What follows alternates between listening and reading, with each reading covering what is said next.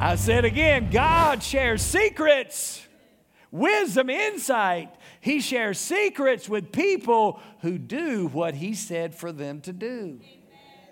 When you're fruitful in every good work, when you're doing what God said do, and you're bringing fruit and producing fruit, Jesus really, in John 15, it was really about the fruit, right?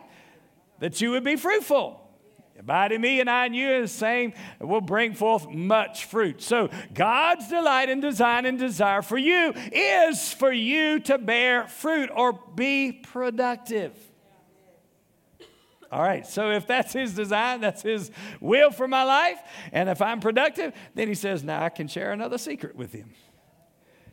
And sometimes people get mad at people that succeed, but the reason they succeed is because they do something with what they know and then God will give them something else because they were faithful with what they had. If you're faithful over little, God said, I'll make you rule over much. These are principles that God works by. He abides by His own word. He doesn't just say, Well, you know, it's not a random deal He's doing here. He does what He said.